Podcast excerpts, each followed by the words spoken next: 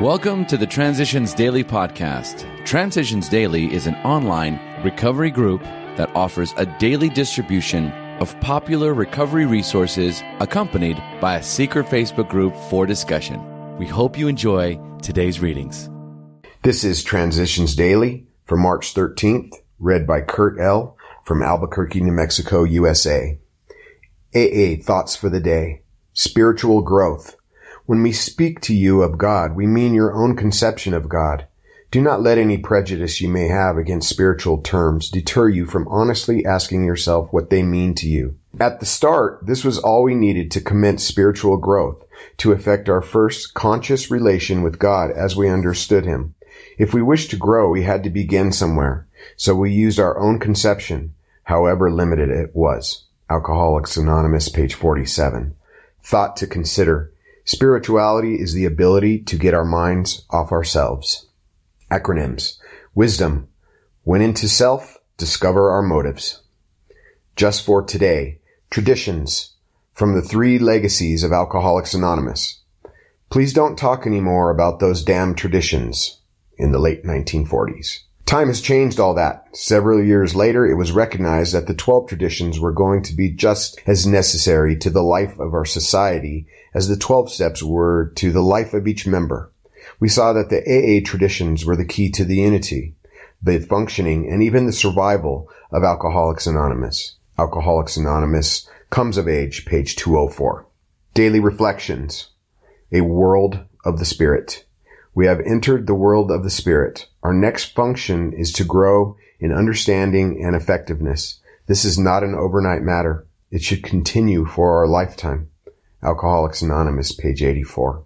The word entered and the phrase entered into the world of the Spirit are very significant. They imply action, a beginning, getting into, a prerequisite to maintaining my spiritual growth, the Spirit being the immaterial part of me, Barriers to my spiritual growth are self-centeredness and a materialistic focus on worldly things. Spirituality means devotion to spiritual instead of worldly things. It means obedience to God's will for me. I understand spiritual things to be unconditional love, joy, patience, kindness, goodness, faithfulness, self-control, and humility. Anytime I allow selfishness, dishonesty, resentment, and fear to be a part of me, I block out spiritual things. As I maintain my sobriety, growing spiritually becomes a lifelong process. My goal is spiritual growth, accepting that I'll never have spiritual perfection. As Bill sees it, dependence, unhealthy or healthy. Nothing can be more demoralizing than a clinging and abject dependence upon another human being. This often amounts to the demand for a degree of protection and love that no one could possibly satisfy. So our hoped for protectors finally flee, and once more we are left alone, either to grow up or to disintegrate. We discovered the best possible source of emotional stability to be God Himself. We found that dependence upon His perfect justice, forgiveness, and love was healthy, and that it would work where nothing else would. If we really depended upon God, we couldn't very well play God to our fellows, nor would we feel the urge to rely wholly on human protection and care. Letter 1966, 12 and 12, page 116. Big Book quote. The actual or potential alcoholic, with hardly an exception, will be absolutely unable to stop drinking on the basis of self-knowledge. This is a point we wish to emphasize and re-emphasize, to smash home upon our alcoholic readers as it has been revealed to us out of bitter experience. Alcoholics Anonymous, more about alcoholism, page 39. 24 hours a day. AA thought for the day.